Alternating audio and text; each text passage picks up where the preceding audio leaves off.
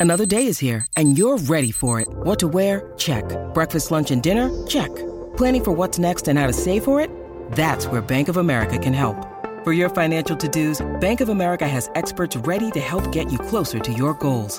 Get started at one of our local financial centers or 24-7 in our mobile banking app. Find a location near you at bankofamerica.com slash talk to us. What would you like the power to do? Mobile banking requires downloading the app and is only available for select devices. Message and data rates may apply. Bank of America and a member FDIC. When you need mealtime inspiration, it's worth shopping Kroger, where you'll find over 30,000 mouthwatering choices that excite your inner foodie. And no matter what tasty choice you make, you'll enjoy our everyday low prices, plus extra ways to save, like digital coupons worth over $600 each week. You can also save up to $1 off per gallon at the pump with fuel points. More savings and more inspiring flavors make shopping Kroger worth it every time. Kroger, fresh for everyone. Fuel restrictions apply. This is Theriault Media.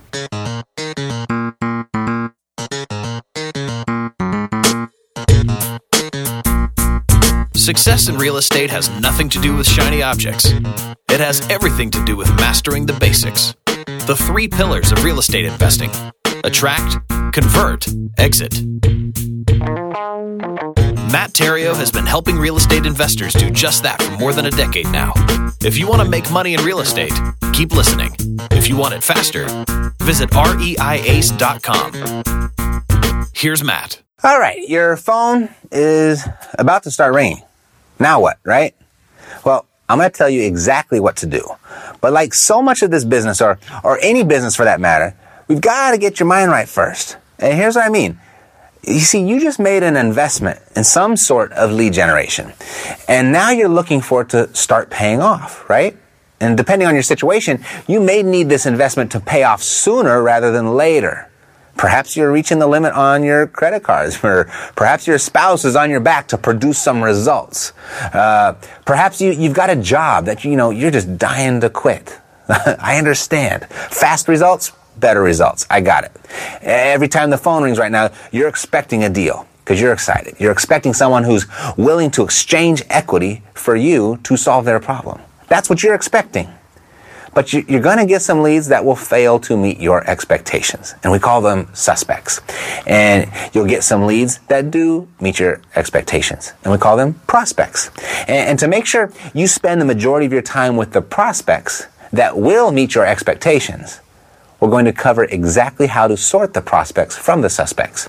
And, and a first step in doing that is having an idea as to what the person on the other end is expecting. You follow me? You see, there are a wide variety of expectations coming from the other side. And a few are even hoping that you will be able to solve their problem. But, but for this to work, for you to really be effective at this, you'll have to put yourself in the caller's shoes and perhaps, you know, even walk around in them a bit just to get a feel for what they're feeling.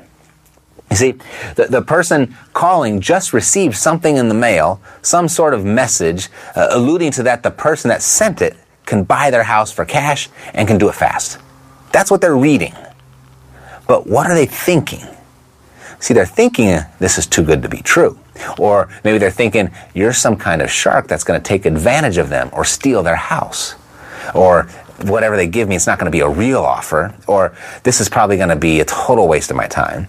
I mean, there's a lot of variations of this. And it can all be summed up into their guard is up. You know, before you answer the phone, you must understand that that's the likely disposition of the person calling you. Another thing to keep in mind is you just sent a marketing piece to someone that's likely got a problem. And, and they're calling you with likely two other things in mind. First, can this person really solve my problem? And second, can I trust them not to make my situation worse? So their guard is up. And that's okay. Just understand that it's not personal. They don't know you from Adam, so how could it be personal, right? Right. So if they've got their guard up, it's your job to get them to drop their guard, or what I like to call disarm. And I'm going to give you the, the, exact words to say in a minute. But it's how you say them that is probably more important. So here are some techniques for disarming motivated sellers. First, be respectful. You can do that, right? Be respectful. Two, be interested and not interested in how you're going to get a great deal on their house, but interested in them, interested in their situation and how you can help them. Got it? Three, find common ground. For example, if they're a landlord complaining about their tenants, uh, relate how you've had some stinkers before yourself. If uh, you learn that they're into tennis on the weekends and you used to play tennis in high school, uh, maybe that's something you want to bring up. Find common ground. Number four, build rapport. And you build rapport by implementing a lot of those first three tips, you know, being respectful, being interested, finding common ground, and asking questions. Ask questions and listen to the answers. That's an important part. Don't forget that. And genuinely listen. Then five, flattery. Flattery. Yeah, there's an expression that flattery will get you everywhere. You've heard that, right? Now, I'm not going to say that it's going to get you everywhere in your real estate investing business, but it will get you far down that rapport building road. And, and here's what I mean with regard to flattery. For example, um, if they're upside down in their property, acknowledge how they've been able to hold on to it for this long as so many people have lost theirs. Or if they've got equity in their house, acknowledge how good they've done as so many people you speak to have lost their equity. All right. And then uh, tip number six, this is the last one. Mirror them. Meaning, if they're talking slow, you talk slow. If they're talking loud, you talk loud. If they've got a little bit of twang in their accent, adopt a little bit of a twang in yours. Now, now don't go 100% Texan on them. That, that'd be a little strange. Maybe I overdid it. But, but a hint of a twang isn't beyond the realm of effective reality. And you may feel a little silly doing this at first, but remember, they don't know you from Adam. Just do it. Have fun. People like people that are like themselves. This is going to make you likable. And, and once you do this a few times and witness the results, you won't talk to a motivated seller any other way. It works. Next, let's talk about the intent of the call. The intent first is to uh, determine whether or not you have a suspect or a prospect. You know, prospects being the ones that you're looking for. A suspect, you see, they may want to sell, but a prospect needs to sell. That's the difference, and that's who you're looking for. Sellers with such motivation that they need to sell. So that's the first intent of the call. The second intent, if you have determined you are speaking to a prospect, a truly motivated seller, the second intent is to set an appointment to view the property, to set an appointment. Don't try to close the deal right over the phone. No, set the appointment. Whether it's you or your partner or your spouse or your friend or your realtor or your contractor, your appraiser, whoever it may be, the second intent is to set an appointment to view the property. All right, so we've got expectations and we've got perceptions, we've got that established. They're calling you, right, with their guard up. It's, a, it's your job to bring it down.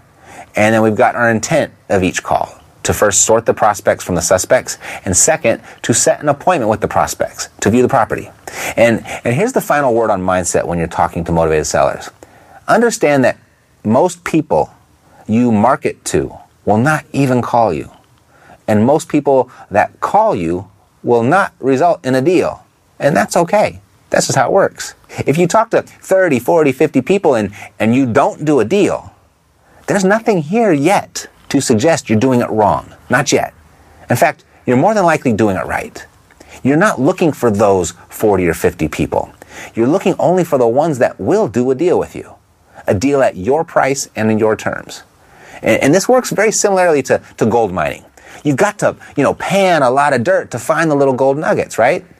But know that it doesn't take very many nuggets to significantly impact your bottom line, to even change your life. The more dirt you pan, the more gold nuggets you find. The two are directly related. They're connected. Maintain that perspective on this business and you're going to do great. Yeah, yeah, we got the cash flow. Huh.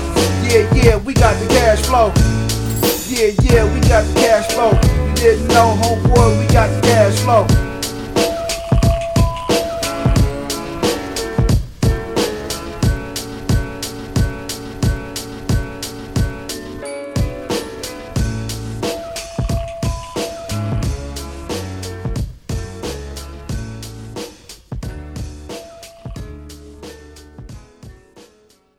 This podcast is a part of the C Suite Radio Network. For more top business podcasts, visit c-suiteradio.com.